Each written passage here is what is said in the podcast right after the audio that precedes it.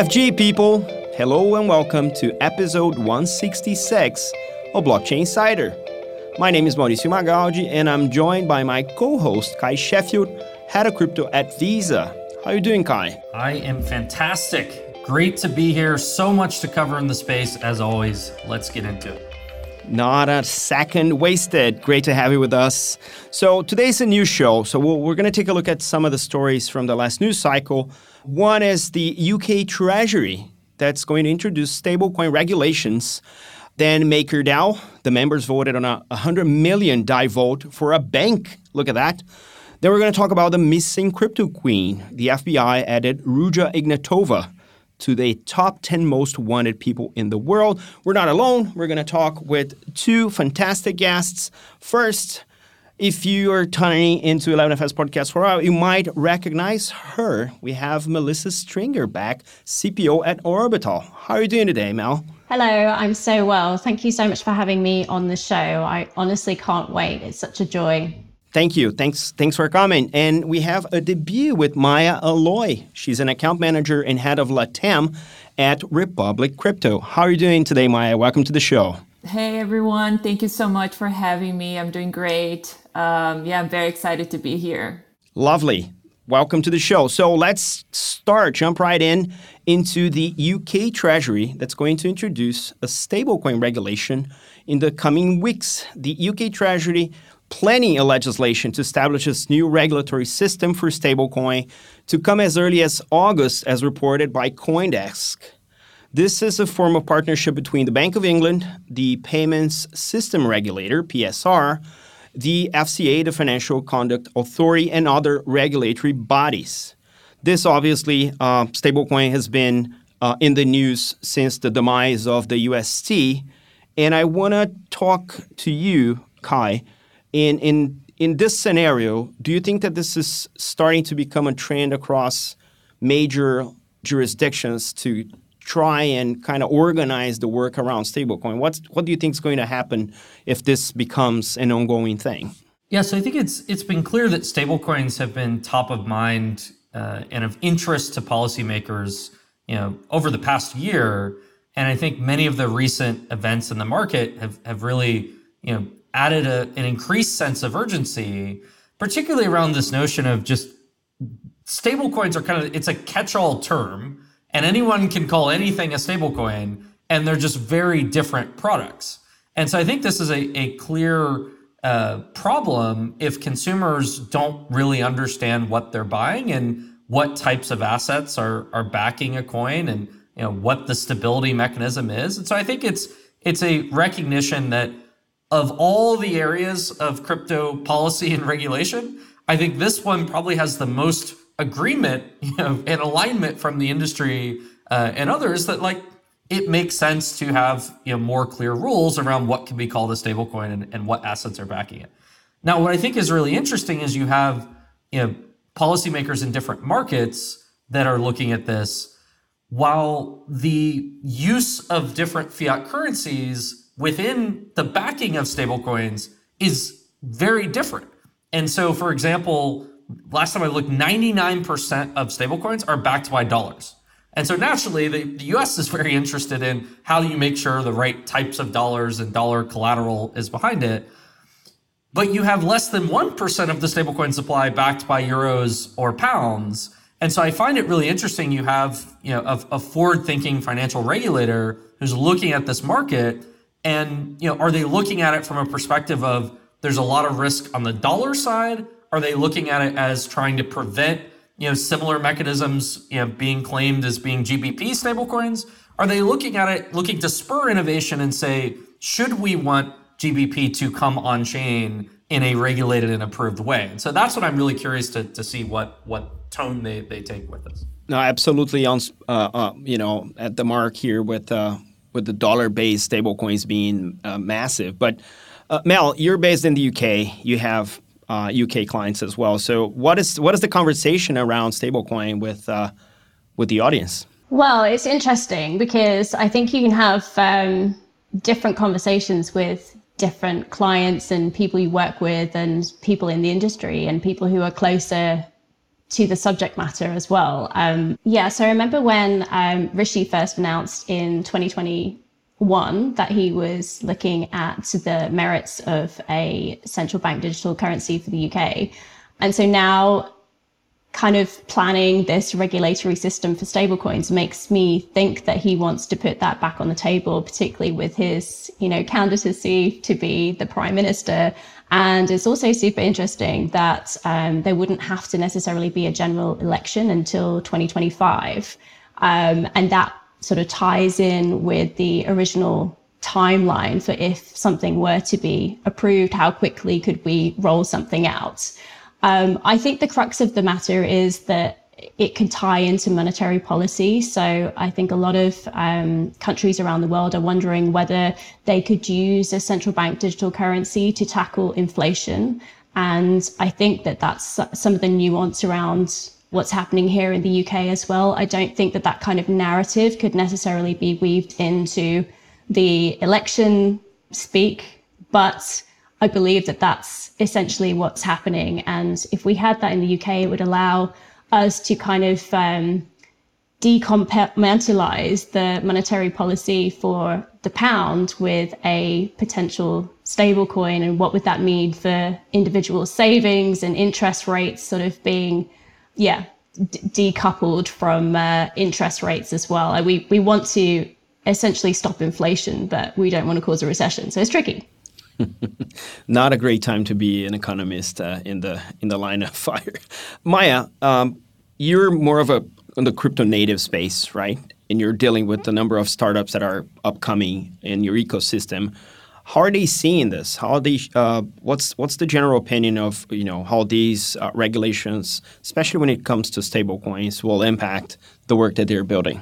Yeah, that's a great question. Um, obviously, for crypto native companies, regulations has always been a scary, scary point, a scary thing to navigate and to think about. But I, I do believe that more regulation means more clarity, and uh, more clarity means more investment, more development, more adoption. So uh, that being said, I think I, I, I love that U K is taking this step forward, thinking about how to regulate stablecoins, because stablecoins, not just in U S, but uh, in Latin America specifically, it is a way for people to store value instead of their own currency that sometimes is too volatile. And we, we always say like, oh, crypto is so volatile, but currencies in Latin America is way, is way worse. Um, so they go through, they go to stablecoins to actually find some sort of stability. And uh, I'm I'm really curious to see what how, how U K is going to start leading this way. Uh, I know that for United States it's going to take longer just because securities law and the S E C, they just they just hold more more things in their plate uh, before taking any step in towards regulation. They really want to be cautious on the stablecoins rules and laws. But w- I, I I do believe that this is all for the better good of the industry. Yeah, more clarity means that everyone's playing kind of a level playing field. Even if you're a startup or if you're a bank, at least you know where you're touching. And, and this is not obviously exclu- exclusive to the U K. The U S has uh, a uh, consultation in place. Uh, actually, it's a bill proposed, a bipartisan bill proposed by uh, Cynthia Lummis, uh, senator for Wyoming, and Kristen Gillibrand for New York, Uh, which is called the Responsible Financial Innovation Act. And interestingly enough, uh, I read the other day that um, one of them put the bill on GitHub and is asking for the GitHub community to actually comment on that. So it's kind of jumping into Web three head on to, to, to kind of do that. And collaboration is probably one of the things that will make these uh, regulations sound and, and and worthy for everyone involved, both incumbents and newcomers. How do you see this playing out in terms of the collaboration aspect, Kai? Have, have you seen any of these things actually develop into a better, more well-balanced form of regulation, even if in other uh, types of use cases? I would say that it feels like the, the crypto industry, at least in the U S, has been getting increasingly organized. And you know, the Biden executive order has really been an opportunity, and I think a, a really good approach towards engagement and discussion and debate between the public and the private sector. And so I think that's, you know, very positive. You know, one other, you know, trend that I think is worth, you know, calling out with this specific story is the conversations around uh, should we create a C B D C and how do we regulate stablecoins? It feels like are increasingly coming together, where those used to be two very separate conversations. And I think the deeper that, you know, central banks go on, on C B D C, it's I think it's it's more productive to start with the question of, you know, what should future digital fiat-backed currencies look like? And then what are the different design options and what are the trade-offs and risks and benefits of, of each option, rather than trying to design a C B D C from the ground up, you know, in a vacuum, and then, you know, figure out what to do with stablecoins without, you know, understanding that there is clearly demand for fiat-backed digital currencies, at least for dollars at this point. You know, we'll see what the demand looks like for the Euroc and for, you know, other stablecoins as they emerge. And there are clear use cases where there's, you know, product market fit, you know, for stablecoins. And so I think there's a lot that can be learned from observing and engaging with the industry around how these digital fiat currencies are being used, how developers are looking to build on top of them, what properties, you know, make them interesting and appealing, um, that should at least feed into, you know, what a C B D C might look like or what regulation might look like to be able to to mitigate some of the risks around it. Yeah, I think the, the nuance is probably in the how more than in the what. How C B D Cs are going to be implemented. Will they be permissionless like uh, stablecoins uh, currently are? Uh, will there be standards and taxonomy that people understand and can build on top of without having too many questions? Just for us to kind of wrap this uh, topic, Mel, when, when your client base is discussing this, are are they worried about C B D Cs? Do they have any concerns? Do they anticipate using them, or or is just another piece of the software that they're using? And regardless of what, you know, what's what's the interpretation there? It doesn't matter as long as the problem gets solved.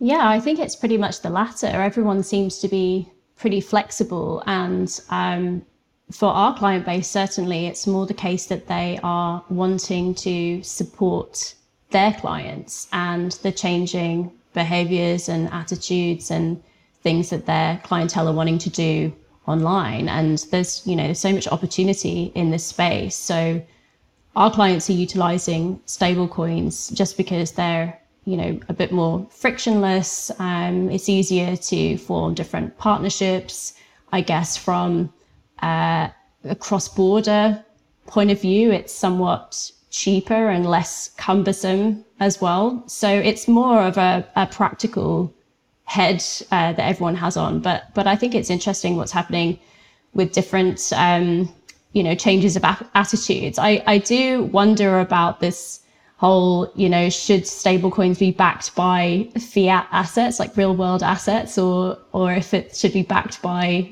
digital? And I know that there are, you know, people in different camps. I, I think that financial inclusion, even inclusion of real world assets, is super important to build up that trust. And I know that there is this kind of concern that pervades our client base around um, the reliability of, of stablecoins as well. So anything that can uh, improve that um, and help us to, uh, you know, share our knowledge about which which blockchains and which currencies we think are particularly stable, et cetera, is always good.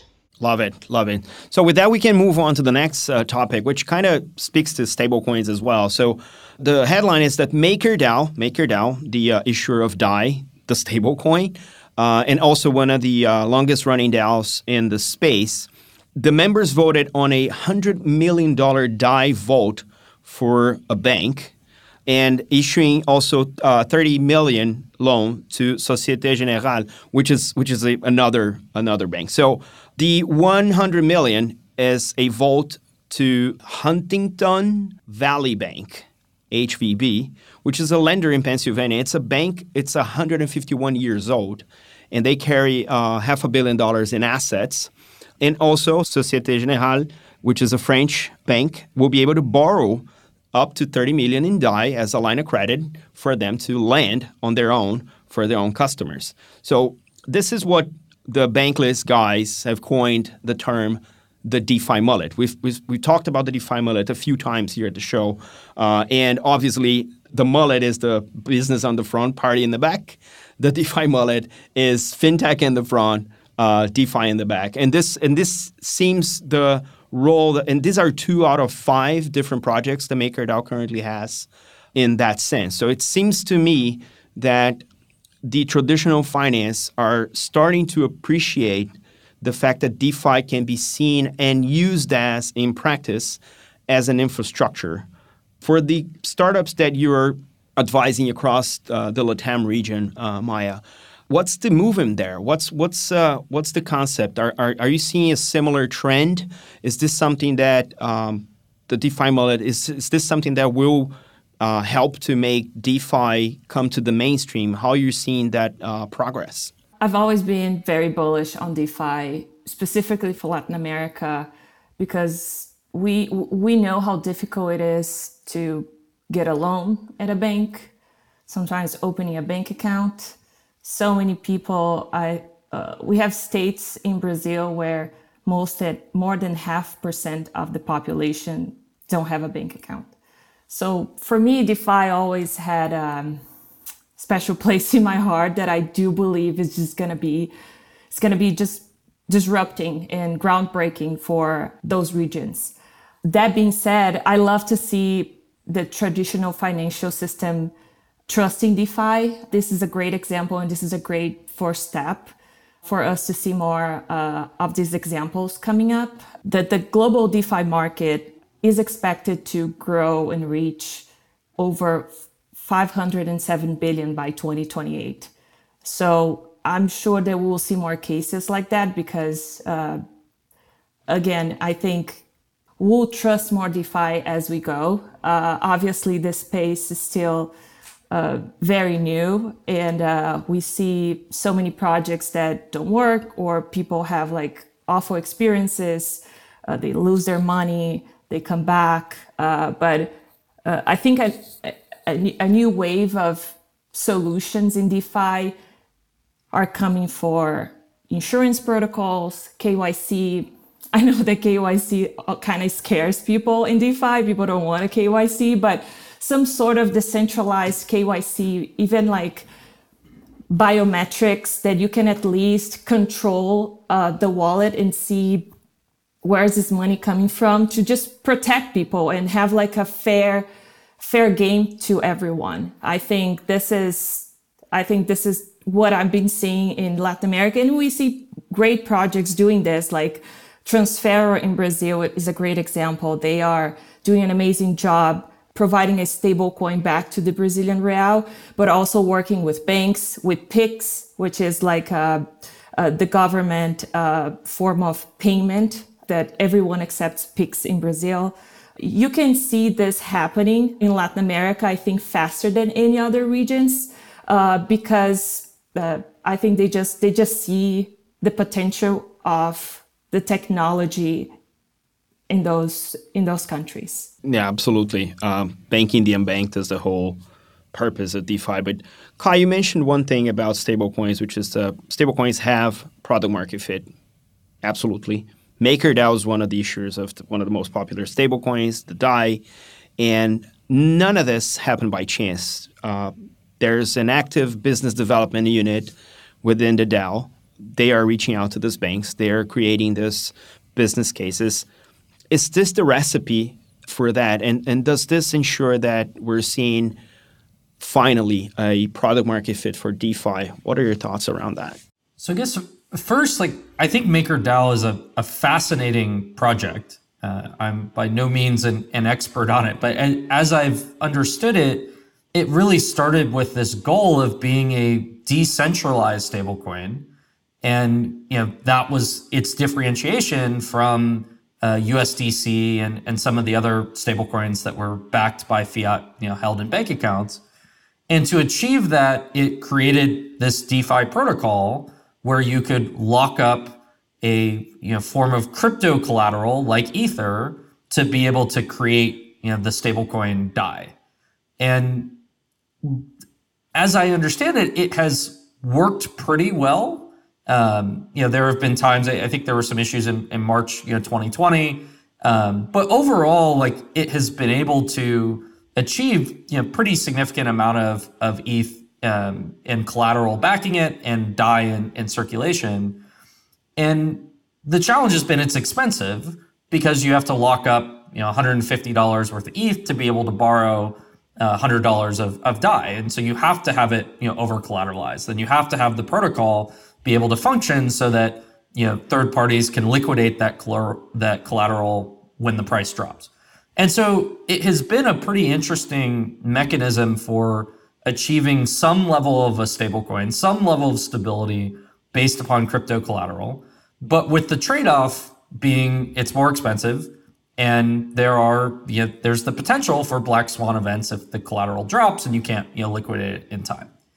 Then it feels like from what I've seen over the past year, there's been a shift towards saying, how do you expand the types of assets that can be used to create D A I?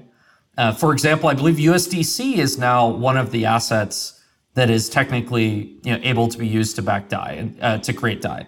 And so then that reduces the amount of collateral uh, that you need to put up if you have something that's more stable. But it introduces, you know, now there are centralized uh, actors that are, you know, in control of of these assets that are, are backing it. And so it almost feels like there are two different things happening at the same time. One, it's like really interesting innovation around crypto collateralized, decentralized stablecoins that could work globally in emerging markets. And it feels like D A I has gotten some adoption in Argentina and, and in a number of countries in L A C. And then there's like institutional DeFi of like, how can banks use DeFi protocols to bring real world assets, you know, into them? And I think my biggest question is, can those work together within the same project? Or it, it feels like it's kind of in the middle of, if you're a consumer that wants a purely decentralized stablecoin, you know, how do you think about, you know, well, this D A I may have been created that's backed by assets that are actually assets, you know, held by a bank. And if that's the case, why don't I just use U S D C? But it feels like they've found some product market fit on the Uh, bank side of like institutions that want to use this protocol to be able to, you know, get access to, to stablecoins based on that collateral. And so that's what I, I think it's a fascinating project for, for people to observe in the space and just to see the iterations. And by the way, this pivot is happening through the votes and under the direction of a DAO. And so it's not like there's like one C E O that's saying, let's go in this direction. It's token holders, maker token holders voting to go in this direction. Uh, and we'll see what happens to the demand for D A I and the ways that consumers interact with D A I. Is D A I meant to be a decentralized stablecoin that's used for payments?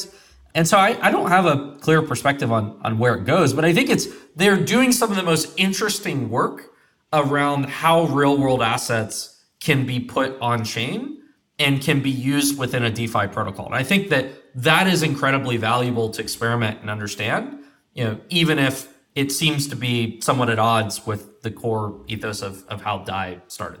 Absolutely. So just to, just to wrap it up, uh, Mel, I uh, wanted to hear your thoughts around this last bit that uh, Kai commented on, this being a decentralized decision. I mean, people with Maker tokens, which is the governance tokens for MakerDAO, were able to come up and vote to, you know, towards, you know, the directions of each of these projects would go, whether they would be executed and at to, you know, in which terms they would be executed. So what's your uh, general thoughts on, on, on DAOs to, to get to that level of presence in the operation? Mm. Yeah, I think it's uh, it's interesting, isn't it? Like the, the wisdom of crowds. Um, I would imagine that the voters um, are themselves like fairly Um, fairly knowledgeable and, and well researched um, on all of this stuff and the impact that it may have. But I think ultimately they're probably seeing that crypto leverage demand elsewhere is kind of waning. And so this infrastructure could help to support um, more traditional products elsewhere, but also to kind of reignite that demand. Um, I think it's a really good thing though for you know, a peer-to-peer network to be able to correspond so frictionlessly with uh, larger institutions, and uh, kind of demystifying that, um, I guess, you know, investment banking. Um, so, for example, traditionally banks like SocGen would want to resell their securities like this to each other, and instead they're becoming an investor or participant in this equation, meaning that they like no longer need to go and package up stuff, sell it as bonds to other larger institutions. And so individuals within this ecosystem can have um, kind of a piece of the action. And then as a byproduct, obviously, everything is on the, the blockchain and reportable. And I'm fairly sure that uh, whoever is looking at those tokens that are in the vault, they'll be able to see the nitty gritty and have, you know, to some extent signed off that they're comfortable with it. So I think it's a, it's a great thing. Very exciting. So with that, we wrap up this section. We'll take a brief pause to hear from our sponsors. This episode is brought to you by Visa, one of the world's leaders in digital payments. Crypto has opened up a new world of possibility, and Visa is helping everyone take part. Visa enables commerce across their network and crypto networks through solutions like Fintech Fast Track, a quick and easy way for crypto innovators to issue payment credentials. Join us in this new money movement. Learn more at visa.com forward slash crypto. How will Web three unlock the future of financial services and change the way we think about money? Our first ever Web three report takes a deep dive into the biggest conversation taking place in finance. Unpacking tokens, stablecoins, E S G, DAOs, DeFi, regulation, and so much more. We also take a look at the opportunities it presents for your business. For crypto natives and newbies, head to eleven F S dot com forward slash Web three report to download it today and get Web three ready. Welcome back for the second half of the show. We're going to start off with this missing crypto queen. So F B I added Ruja Ignatova to the top ten most wanted people in the world. Well, she's known as the missing crypto queen now uh, because this Bulgarian woman is wanted for her alleged role in running a cryptocurrency scam known as OneCoin. Federal investigators accused the fugitive of using the scheme to defraud victims out of more than four billion U S dollars. She has been missing since twenty seventeen, when the U S officials signed an arrest warrant and investigators began closing in on her. So this is one of those like movie things that we hear, uh, and we know that uh, crypto has been plagued uh, with some of the wildest uh, scams we've ever heard of. So I'm going to just uh, ask you, uh, Maya, if, if you know, um, it's a lot of time to be running from uh, the police since twenty seventeen. I mean, I've, I've done a lot of things since then, and I haven't, you know, kept running from the police. But four billion dollars is a lot of money. Um, how how these things still happen? It's... Uh... Uh, I think uh, I think it's definitely maybe an education problem, but then it always goes back to that old saying, crypto, not your keys, not your crypto, right? So if you can't transfer your money from the exchange, you should not be using that platform. And um, and uh, I'm saying this because I learned the hard way, okay? I, I, I definitely have left money in crypto exchanges, especially after this this bear market that we're living right now. I had some money in some exchanges that actually went bankrupt in the past two, three weeks. And um, and, I, and I'm in the crypto space. And I felt like I've been saying this since ever, since two thousand seventeen, when I actually entered the space, uh, at the same time that uh, th- this case happened uh, with this crypto exchange. But yeah, I think uh, I think people are getting smarter. Uh, it, uh, but I think it, it, it goes back to education, and goes back to uh, actually when you understand uh, that you have to own uh, hot wallet, cold wallet, hold your crypto, you actually understand the power of this technology, because it, it is a powerful thing, and it's gonna it's gonna create a lot of financial ind- independence to people. So I think we, we all should just remind ourselves to be more careful, do our research. We have internet today to actually search for things, uh, Google, ask on Twitter. Uh, Twitter is a powerful thing on crypto. Just just do your research. It's just is is it's that simple. And back to what I was saying about DeFi a little bit is like uh, all this all this company is kind of going down, and this is one example of of them. Uh, they are more centralized. So the more actually you go to blockchain and the, the centralized solutions, more you see that the the risk is actually lower if you go to DeFi.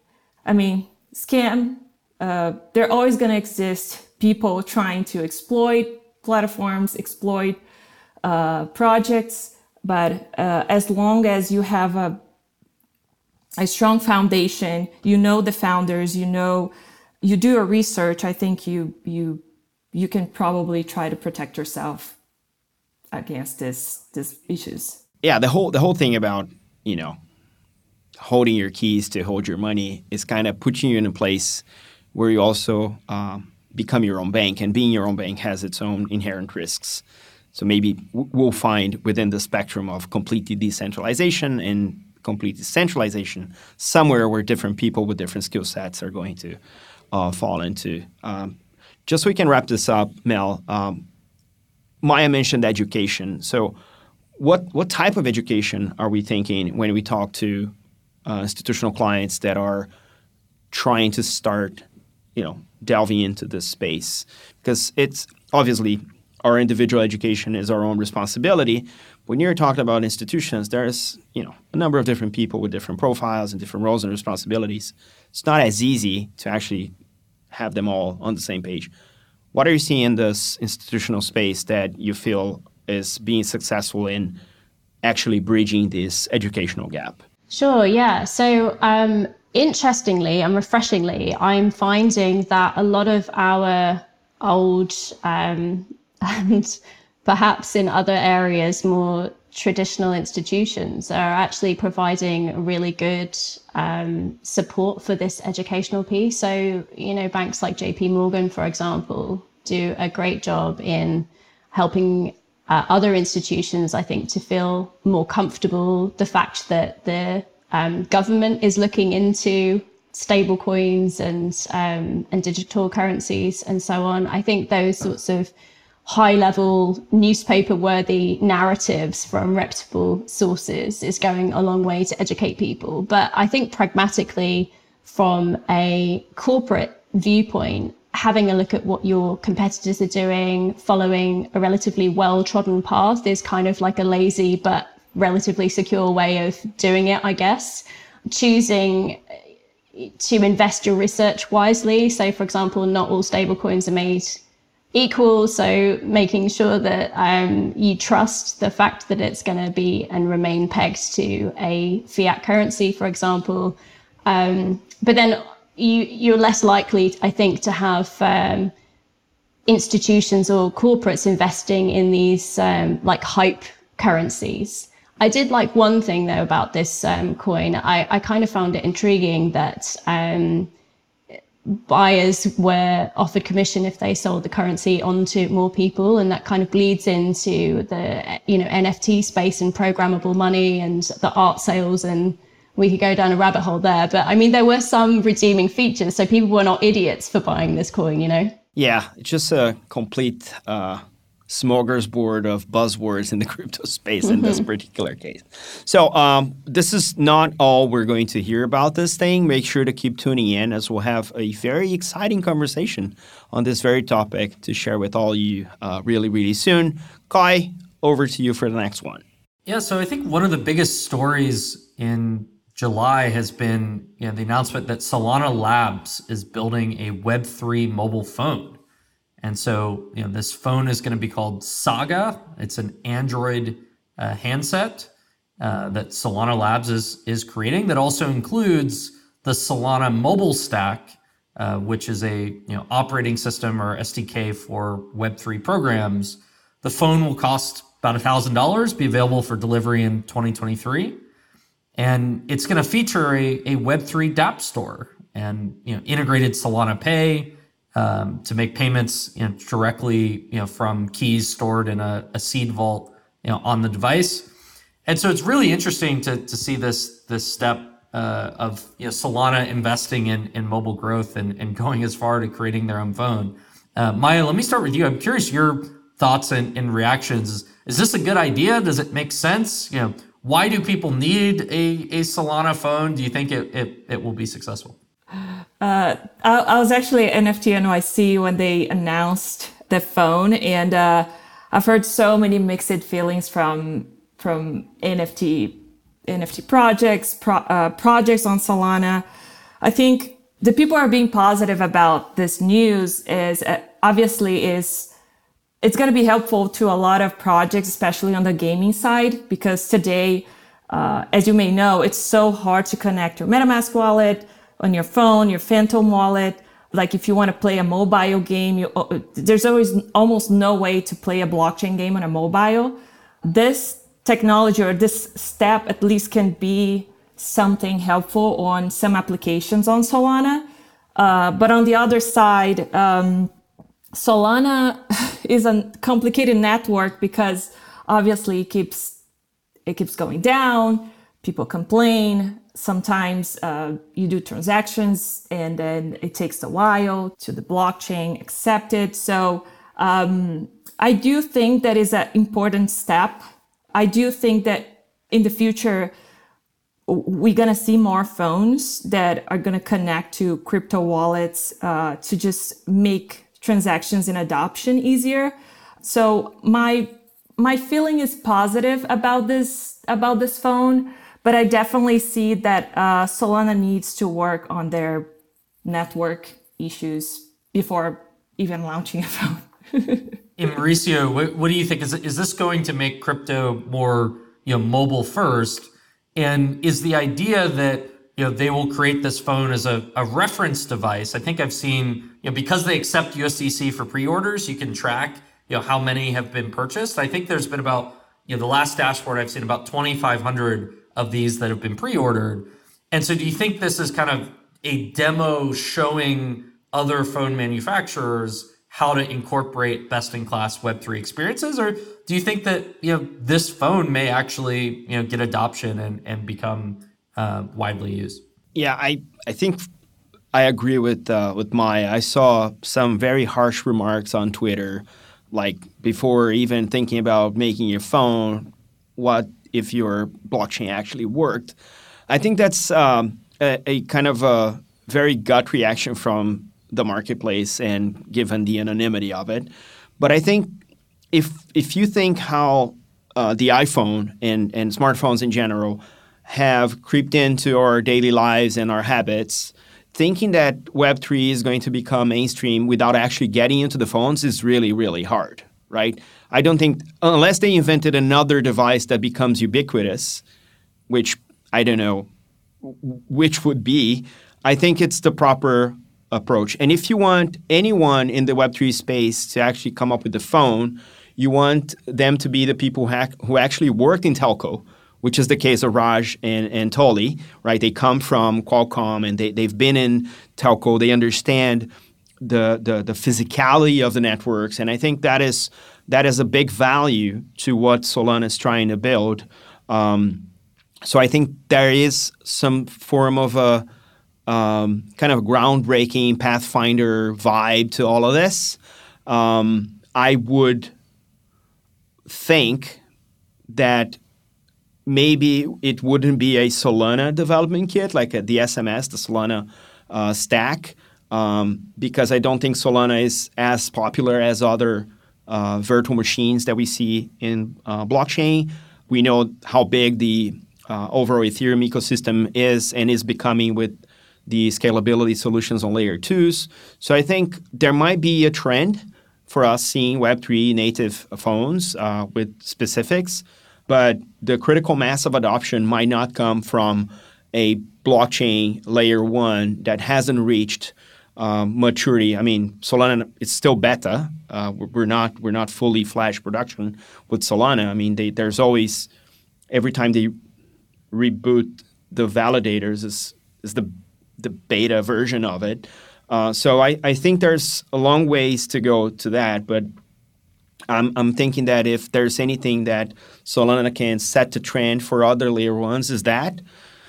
And it might not be a case of the first mover uh, winning position, but more so like, oh, this is possible. Let's think about this in other ecosystems and other technical architectures and make that possible in, in ways that are critical mass and then gets adoption. So I think, yes, mobile is proper uh, ways to go. Uh, might not be in this specific ecosystem that will see this thrive. And H T C has tried this before. Samsung has tried this. Mel, what, what do you think? Are, are blockchain phones going to be a thing? Uh, yes, I think they will. And I think this will be a great, um, I'm very positive today. I think it's the weather. Um, but I think it will be uh, a great prototype. It's sort of like uh, U X for humanity, really, if you want to get philosophical about it, because there are so many people that are already using phones to make purchases around the world, particularly in areas that correlate most closely with crypto adoption generally. And I think it really makes sense to bring as many people along for the ride as possible and to, um, yeah, instill this like crypto native and web three uh, U X for humanity, if you like, um, by leaning into existing behaviors and not to try and change too much too soon. And it's it's amazing just how much of crypto uh, crypto use today, at least anecdotally. You know, when I talk to people, they're saying, oh, I, I only use desktop. Mobile is a nightmare. Like, particularly if you look at just the, the hardware wallets today, and most of the people that are using Trezor and, and Ledger, you know, the most secure ways to use crypto tend to be doing so on a laptop with a U S B, you know, plugged into it. And that's something that, that does not scale to, to many markets across the world. And so, you know, being able to have better techniques for key management, Uh, and how they can be stored, you know, inside of a, a, a key store on, on a device, I think is is a great step for improving hot wallets. Um, but I'm really interested to see how does this accelerate other large manufacturers and kind of their efforts uh, in this space. So next is N F T startups are hiring full-time vibe managers to lift the mood amid crypto collapse. Well, since January, the market for N F T has been locked in a downward spiral. Sales on one of the popular platforms fell to less than one-seventh of their January peak. And the buyer of the so-called Mona Lisa of the digital world, a two point nine million dollars N F T of Jack Dorsey's first tweet, was forced to sell it for just six point eight thousand dollars. To shore things up, N F T projects have turned to a new kind of role, the vibes manager, also known as, at some company as the Chief Vibes Officer or Director of Vibes. The goal? To keep things positive no matter what. As much as a proponent as I would be of um, mental health care for all employees and collaborators and, and people in general, crypto is already a, as I said, a smorgasbord of buzzwords. Uh, Maya, you know, the startups you're mentoring across the region, did they hire any vibes officer? What, what's what's going on there? Yeah, I think I think there's a lot of different names for this category of uh, of a of job. Is uh, it could be a, a yeah chief vibe officer, uh, uh, co- a community manager. It's kind of like this this vibe motivator in the community, and I. I And yeah, I think I think I think you should have one. I think every community should have one because it's really hard to manage a DAO or to manage an N F T collection. People get bored very easily, and um, it, it, you want to engage with your community. That's the whole point of crypto and N F Ts and token-gated communities. You want to engage with your audience. You want to listen to them. You want to provide value somehow. If your DAO is all about art, you want to make sure that these people are getting back on the information or why they bought that DAO. Why, why are they in that community? So a vibe manager, it's, it, it's not just a, a, a title. I think it's actually one of the most important persons in, in, in, in that space, uh, in that project, uh, And uh, I, I've had I, I'm in so many DAOs and N F T collections that uh, were just about the hype up until the minting event. And I get so frustrated. so it, it, but, but at the same time, I'm in so many other DAOs that have, that do an amazing job of asking questions as soon as you enter the DAO, making sure that they know what I like to put me in sub DAOs or sub communities inside the DAO that I will connect with people with similar interests than me. And then maybe I can go to in, in real life events, like in L A where I'm, where I'm at. And I can com- connect with people in real life that share the same interests as me. Uh, and this is all come from the community, Discord channels. And obviously you have to be engaged, and, and, and these people, uh, they provide that to users. And I think that's so important. You, we all in the crypto space because of inclusion. Crypto is inclusive. Uh, and uh, and you want to make sure that you are creating a good environment to everyone in your community. Yeah, I, I think, I mean, if if something needs to be managed, it, it also must be measured. So, Mel, you know, what, what are your thoughts around this? How can we measure vibes? um. So, I yeah, I think you, you're all um, got cleaner brains than me. Um. My my... mind immediately went to some very like dark uh, dystopian overtones of um, you know the last few years with affiliate marketing companies hiring like you know hotties on roller skates um, to cheer up the indentured coders, you know that kind of vibe.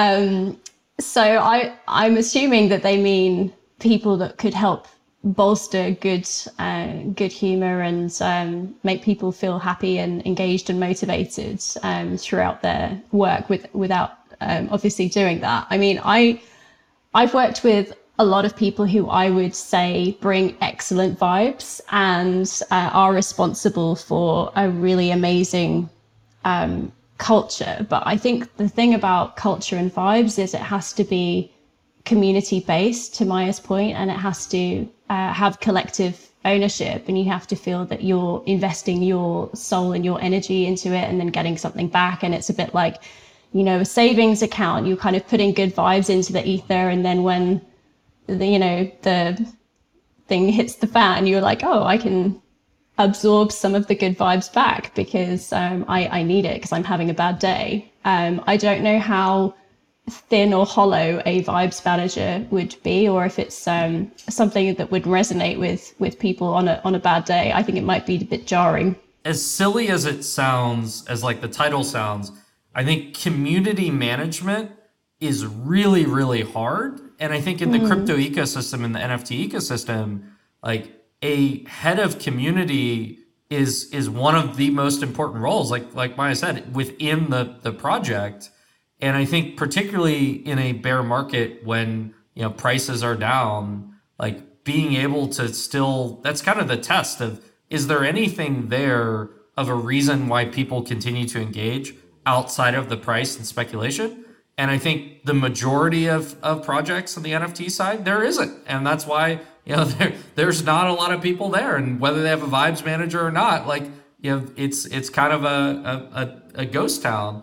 And then there are other communities that the price was never really a, a big part of it, and that they're getting to know each other and, and meeting friends and significant others.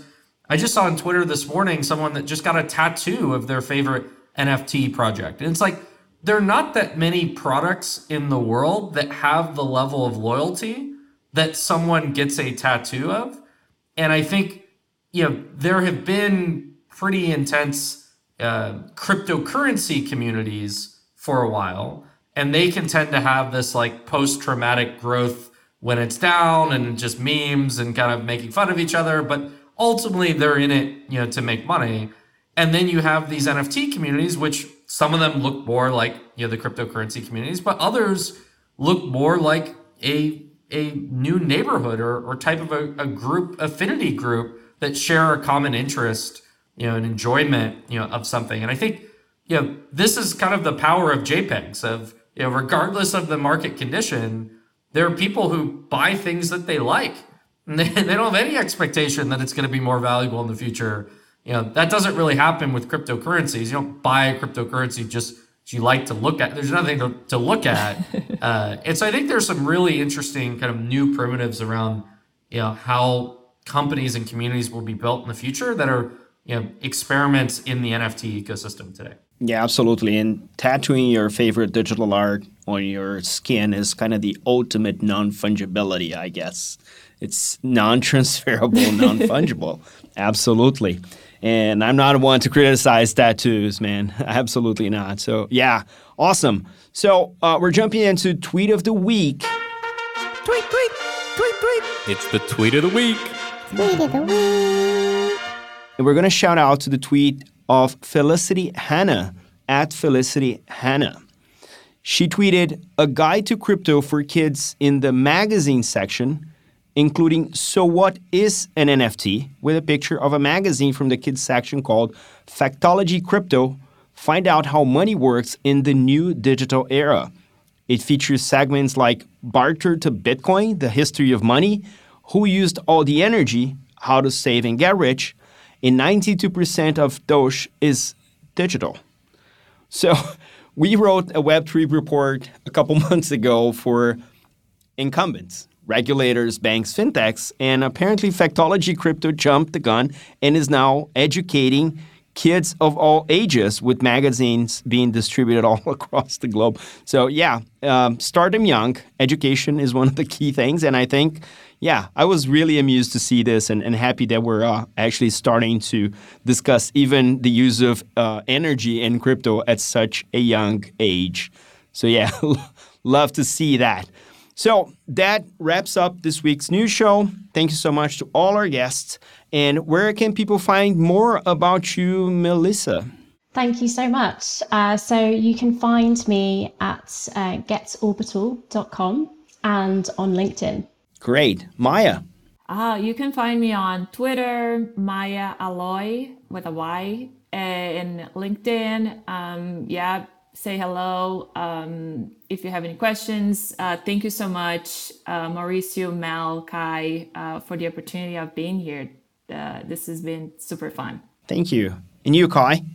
On Twitter at Cuy Sheffield and visa.com slash crypto. Thank you. And as for me, you can find me at zero x Mauricio on Twitter, eleven f s dot com, and Mauricio Magaldi on LinkedIn. Thank you so much for listening. If you like what you've heard, subscribe to our podcast so you never miss an episode. And if you really love it, please leave us a review. It helps us to make it better and helps other people find the show.